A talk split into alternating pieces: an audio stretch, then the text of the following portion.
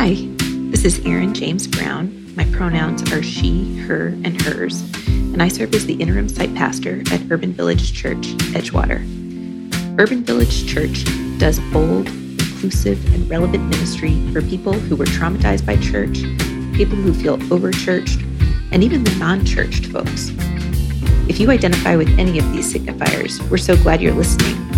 Would you consider helping us continue this Jesus-loving ministry in and across Chicago and over the internet? You can make a generous recurring gift by going to our website, urbanvillagechurch.org backslash give. And thanks for helping us with your ears, actions, and dollars to build up God's kingdom on earth as it is in heaven. And now, here's the latest sermon.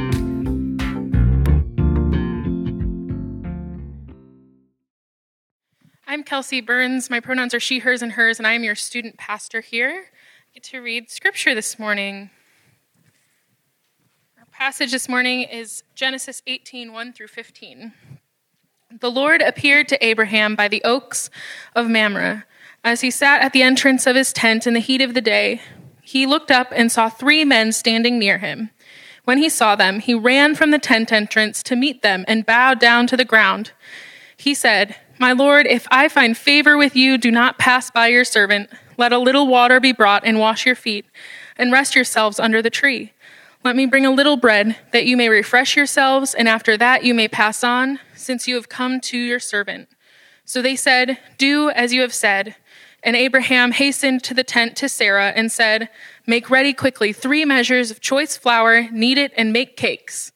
Abraham ran to the herd and took a calf, tender and good, and gave it to the servant who hastened to prepare it. Then he took curds and milk and the calf that he had prepared and set it before them, and he stood by them under the tree while they ate. They said to him, "Where is your wife Sarah?" And he said, "There, in the tent." Then one said, "I will surely return to you in due season, and your wife Sarah shall have a son." And Sarah was listening at the tent entrance behind him. Now Abraham and Sarah were old, advanced in age. It had ceased to be with Sarah after the manner of women.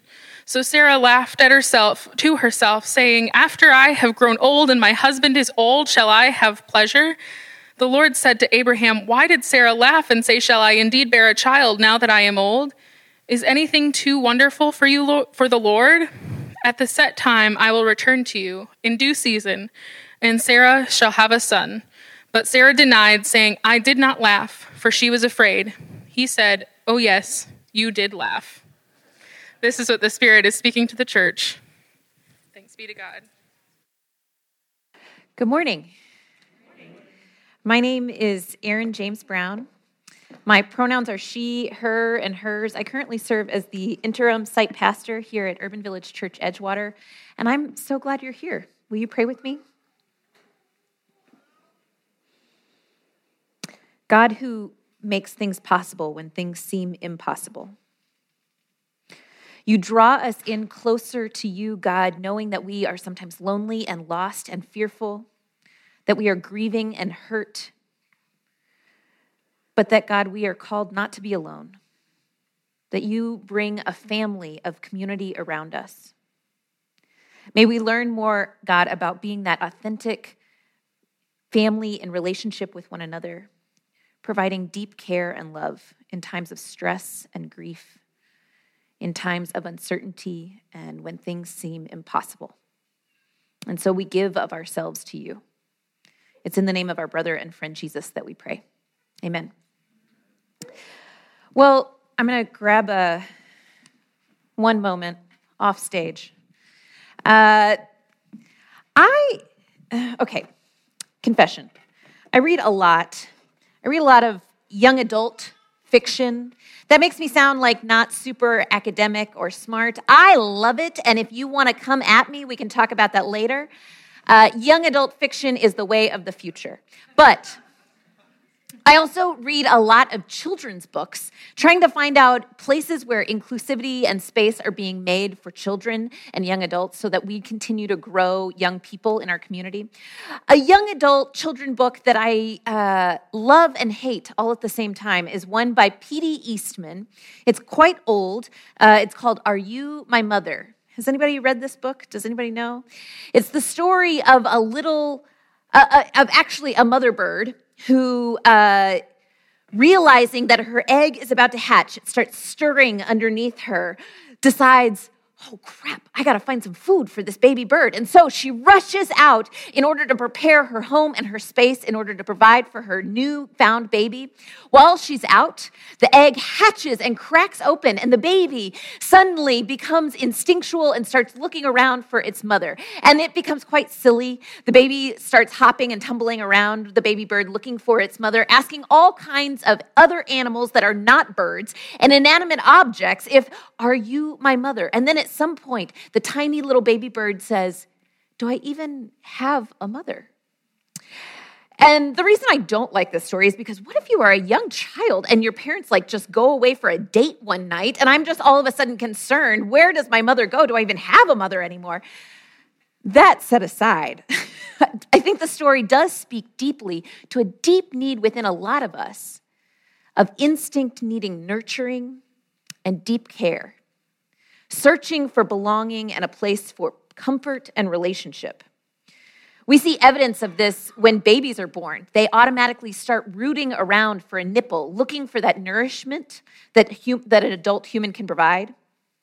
We see this of evidence when a queer child comes out to their parents, hoping desperately for acceptance and love rather than condemnation. It is instinctual within us to seek connection and nourishment from family, to be fully known and celebrated as who we are. So this morning we read the story of what some scholars call the great family, the beginning of families, the first of first families, Abraham and Sarah. And let's just get real honest, Abraham and Sarah are messy and messed up and not the family we should be honoring ourselves after. But that's also because families are messy and messed up. I don't know about you, but I will testify mine comes from a lot of dysfunction. And so it is right and good that Abraham and Sarah also come from dysfunction in order to honor, uh, to show us what it means to be a family.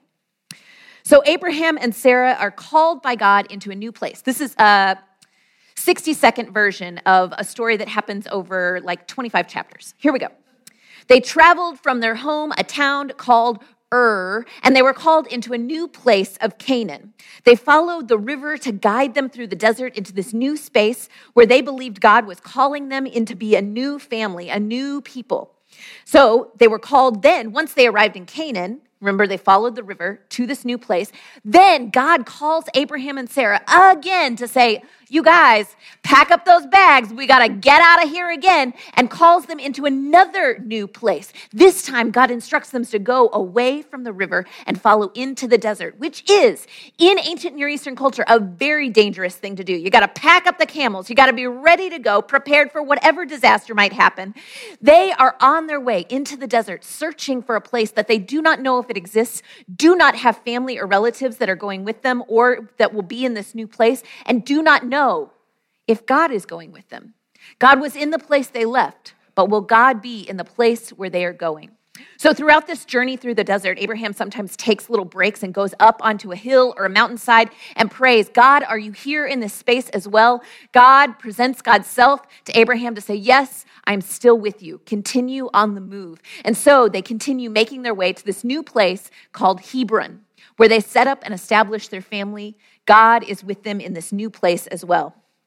While they're in this new place of Hebron establishing their family, Abraham goes out again into the desert, and God promises, not for the first time, but for the second time, to say, I will make a great nation of your family. This is why I have called you not once, but twice into new places, new spaces, seeking for further connection with me. And at this point, Abraham is like a little old, better than your grandfather. He has outlived all of us. He's been eating his kale and drinking his apple cider vinegar. Abraham is ninety-nine years old, still fit and vigor walking through the desert. But he also knows that when God says, I will make a great nation out of you, this person who has no children yet, out of your wife who is postmenopausal, and Abraham says, and he laughs. We often think of Sarah being the one laughing. We'll get to that in a second about how the patriarchy is a real thing. But Abraham is the first one to laugh. So they left this place, the place where they experienced God and community, to live in a new place where they knew no one, knew, didn't know if God would go with them. And so while traveling. The, uh, uh, yeah. Anyway, God continues to provide and say, you will continue to have a family. And I wonder about this too, because Abraham and Sarah drank all of their apple cider vinegar and ate all the kale. Did they feel like these promises God kept making to them were some type of cruel joke? They had been promised not once but twice by God throughout a twenty-five-year span. At age seventy-five, they first received a promise in Genesis ten, you will be, a great nation will come out of your line, out of the children that you are able to birth. And so this cruel joke is laid upon them, this stress and devastation that their bodies are not able to do what they hoped they would do, that their bodies are not able to do what they expected them to do. And so uh, the laughter that comes from Abraham and then later from Sarah doesn't just come from a place of doubt or unfaith, but it comes from a place of deep despair and grief. A place of desperation and also wondering, does God know what God's up to? And so after arriving in Hebron, at the age of ninety-nine, Abraham is out sitting outside of his tent, with surrounded by his family, surrounded by his servants, preparing a space and waiting in the middle of the day. It is the heat of the day, the prime time when your mind starts playing tricks on you, when mirages, if you're from Texas, you know what a mirage looks like in the distance, like you see something that's actually not there. And so Abraham lounges outside of his tent under a tree waiting and sees this dreamlike experience of people coming towards him in the heat of the day, the, the time and place when people are not out traveling, not the smart ones at least. And so Abraham practices this ancient Near Eastern tradition of hospitality, running to greet these new people. Abraham, remember, he's been drinking his apple cider vinegar, but he's still ninety-nine point nine years old. He also, we we won't talk about this too much, but in the, the previous chapter, in order to make a promise to God, he had circumcised himself. How long had he taken to heal before he started to run out into the desert to greet these people? I don't know. It sounds silly. But he kept practicing this practice of hospitality, going out to greet these strangers. And so he arrives and invites these strangers, these what we know are representatives of God, but the scripture doesn't reveal that to Abraham and Sarah. And he tell he welcomes them into his space underneath his tree to rest under the heat of the day. And then he says, okay, Sarah, bring out all the best stuff. Bring out water to wash their dusty, nasty feet. Bring out this deliciously, perfectly seasoned calf, which takes a long time to prepare. He's just getting started with his hospitality. And then he says, oh, wait, wait, wait. We're going to bring out the carbs.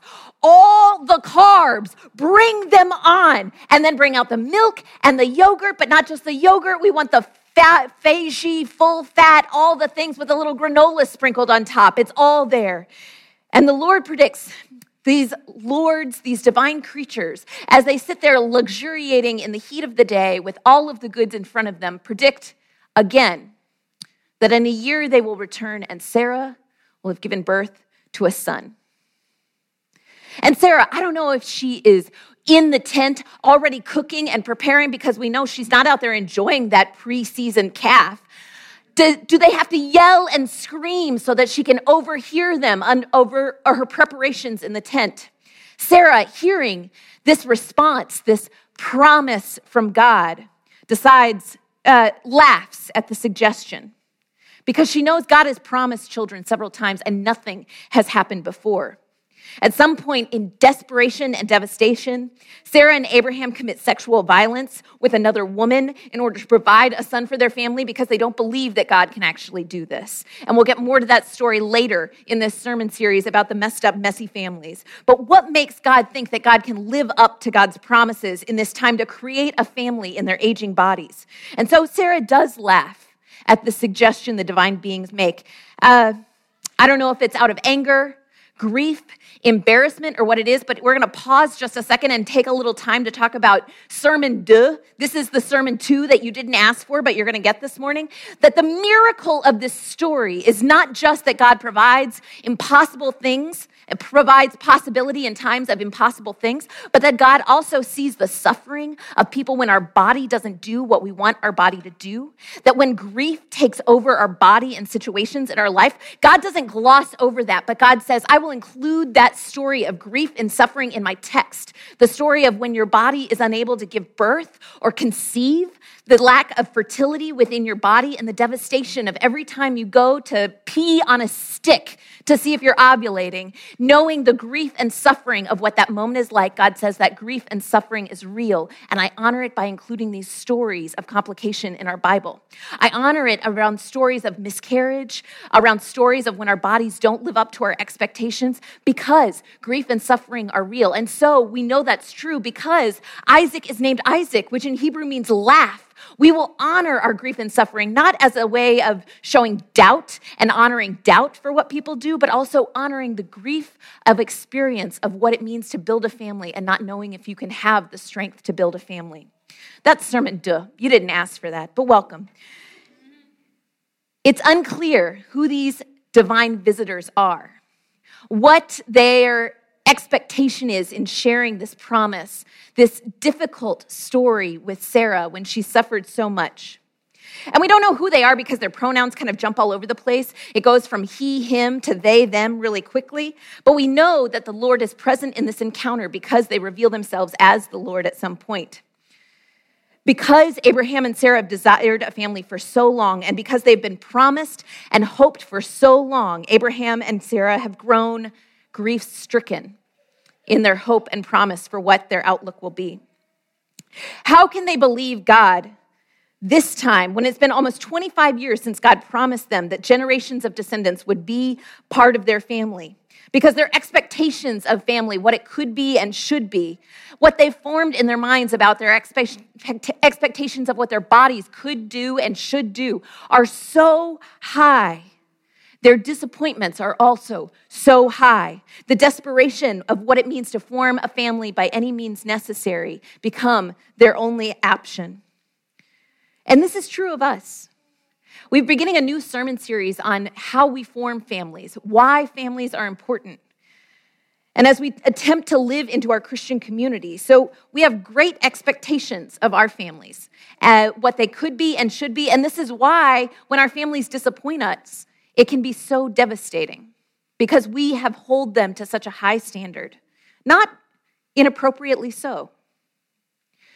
We know that there are those who are pregnant for nine months. Let's be real, it's actually ten months. forty weeks is a long frickin' time. Those who are dreaming of that person who will arrive into their family, what kind of tiny person and tiny life they will lead. Those parents-to-be build up these great hopes. And if something goes wrong for that child before or after they arrive, these parents, whatever their dream was for their child, family systems can break down and hearts can be shattered when dreams are broken. Not because of something bad someone did, but because the expectations are so high and our hopes, our hopes are not met. We also have inappropriate expectations of family. So there are expectations of what families should provide, and there are inappropriate, there are uh, expectations of what a family actually looks like. I call this the Christian family or the perfect family. Do you, I often am sitting with coffee over someone and people ask me if I pray with my husband. And that is me being Sarah because I laugh at you and say no because my husband does not pray well. His prayers are boring and dry. We have expectations of what a good family looked like and presume that families, good Christian families, don't fight. They never, ever annoy each other, and they really love doing puzzles. And I don't know about you, but I hate puzzles. Good Christian families pray together before every meal, before every bedtime. They only watch movies and T V shows that are wholesome, that avoid anything with gratuitous sex or violence or fun. Good families start and meet with a cute meet-cute between two individuals, usually overreaching for the same coffee cup and then giggling. They date for an appropriate amount of time, which is two point five years, and then they get married, and then they have babies, and then they take perfect photos on social media because they never struggle with financial stress or work stress, and the bathroom never smells funny after someone's been in there. And we also have these inappropriate expectations of church families. What does a perfect Christian church family look like? Well, Christian church families, they always agree on what kind of bread is best, who to hire, what songs to sing, and how to spend their money. Is that how a good Christian church family acts? Is that how you all act? No, Because that's not what a good Christian family is like. These are unusually high expectations of family, and it is no wonder that no matter what kind of family you come from, who you do or do not associate with, you might be disappointed. It makes sense you might be disappointed with your family. It makes sense that you might be disappointed with your involvement in community. The mythical idea of what a good Christian family, that idea can leave us miserable, constantly seeking something beyond the current realities of our relationship, looking at that mirage in the distance and not knowing if we can find it in relationship with others. Some uh, scholars and then uh, not so scholarly other pastors call it the, the sin of looking for the perfect community that we can't find, that's always unobtainable. So as we at Urban Village Church, uh, I don't know if you know this, we have four sites throughout the city of Chicago, soon to be a fifth, holla, but we uh, stretch all the way from Hyde Park Woodlawn here to Edgewater. Uh, Juan Pablo regularly serves, as our testifier this morning, regularly serves at our Wicker Park location.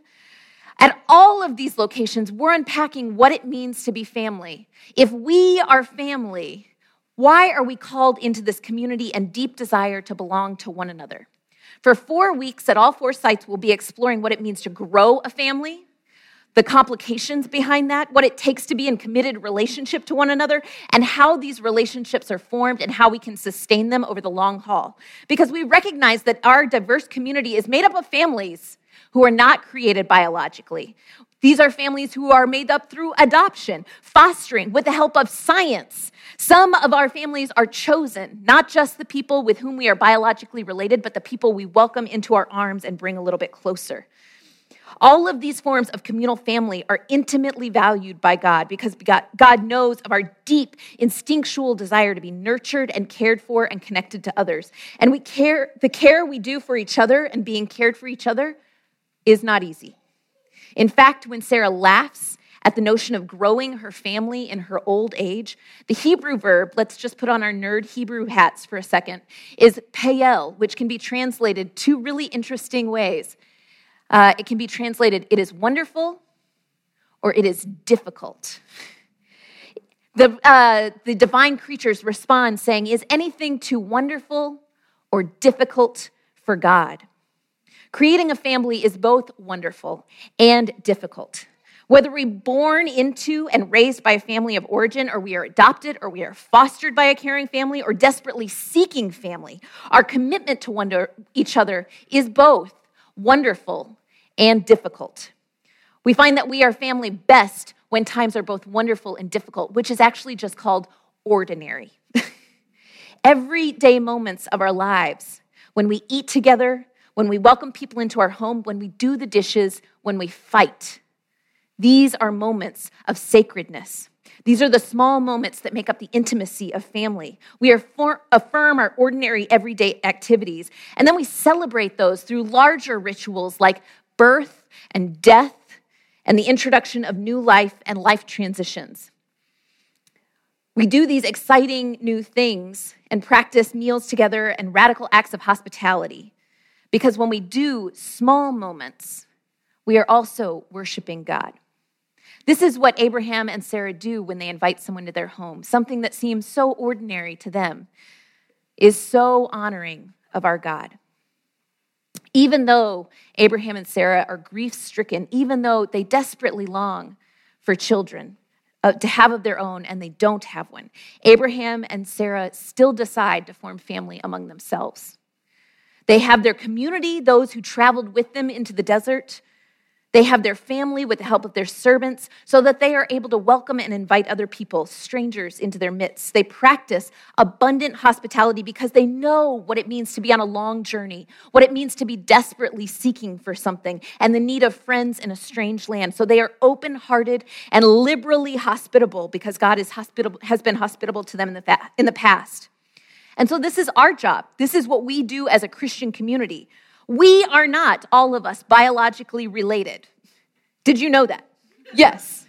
But we choose. We choose regularly to be in committed relationship with each other. Last week we did a membership service where we say, you are ours and we are yours. Our lives are going to get mixed up together. For some of us, Family can be a harmful memory, and we are deciding to recreate a new family here. For others of us, family is something for which our bodies ache, and we need other families around us to provide that support and care as we continue to grieve.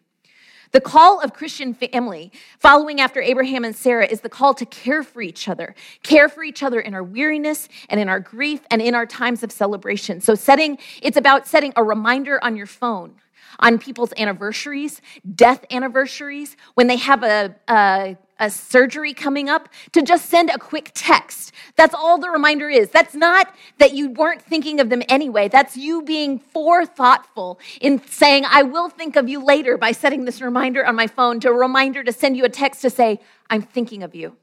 I'm praying for you. When someone's sick, we insist on driving them to the, to the doctor even though they don't want us to. We insist on telling them to text, text us when they get home, even though it seems like we're being paternalistic, because we insist on coming over and bringing over soup or helping them carry the groceries up the stairs, because we know what it's like to struggle with groceries up the stairs. We create family here because family is so desperately needed. Over this last week, you might have seen the news that a young teenage boy Uh, died by suicide this week. His name was Nigel Shelby. He was a young, queer, black boy. And the reason uh, people believe that he died by suicide was because he was so actively bullied in his school and in places around him because he was queer. He was out wearing rainbow sweatshirts, telling people who he really was, sharing more deeply of himself with those around him. And all he received back was hate and vitriol. And so it is essential that what we do here as community is combating larger systems outside of who we are, creating safer spaces to say, young queer kids, come here to be reminded that they are accepted and beloved by God. When we are raising babies and children in our space, we are reminding them that who they are is not something to be ashamed of, but is celebrated because they know they have a whole community behind their back ready to beat up some bullies. They know that they have a God who brushes up God's sleeves and says, come on at me, bullies, because our God values queer young kids. So what we do here is an act of running out to those young queer kids to say, you are so radically included and welcomed here. This is what we do as a community, practicing showing up each week. It's in the small, ordinary moments of our lives, and it's also in the big systemic things that we do together. Pulling out the best food and being hospitable to each other. Hospitality, therefore, requires bravery. It requires us to say, I'm not afraid. I'm not afraid to open up myself to you, and I'm not afraid to stand up on behalf of you. It requires us to be truthful with one another, but it also requires us to share that truthfulness with the world of the good things that we've experienced from one another, because we are changed by being in relationship with one another. This is the model of the Christ-like family, to practice hospitality. Not that you are so good and deserving of this love, but that you are so beloved by God, you are deserving of this love. You, your family, those whom you dislike are welcome here because you are welcomed by God. So building up Christ-like family and hospitality requires us to be open. Open to new people in our midst, open to being changed by the Holy Spirit, open to pulling more and more people, running out to tell them they are so welcomed. And we will mess up as a family. Has your family messed up? Mine has too. Some people's parents are here, so they don't want to say that. But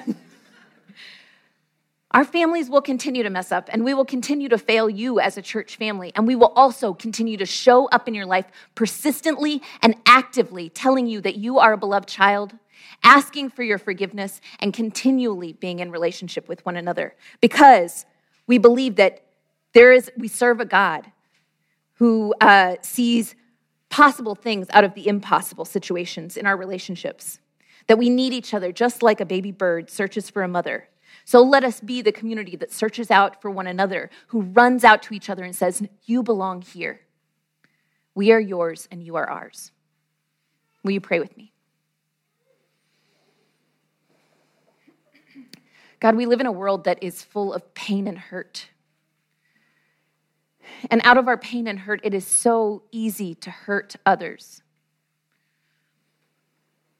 Help us to see the ways that you are moving in our lives, God, so that we might break those cycles of pain, to run out, eagerly invite and be hospitable to one another, saying, you belong here because you are a beloved child of God. I need you in my life in order to be changed and transformed. So God, give us the courage and bravery to be vulnerable with one another, transparent with one another, forgiving of one another. We offer ourselves, this small family of God, to you. May we reflect your glory in this world. In Jesus' name that we pray. Amen.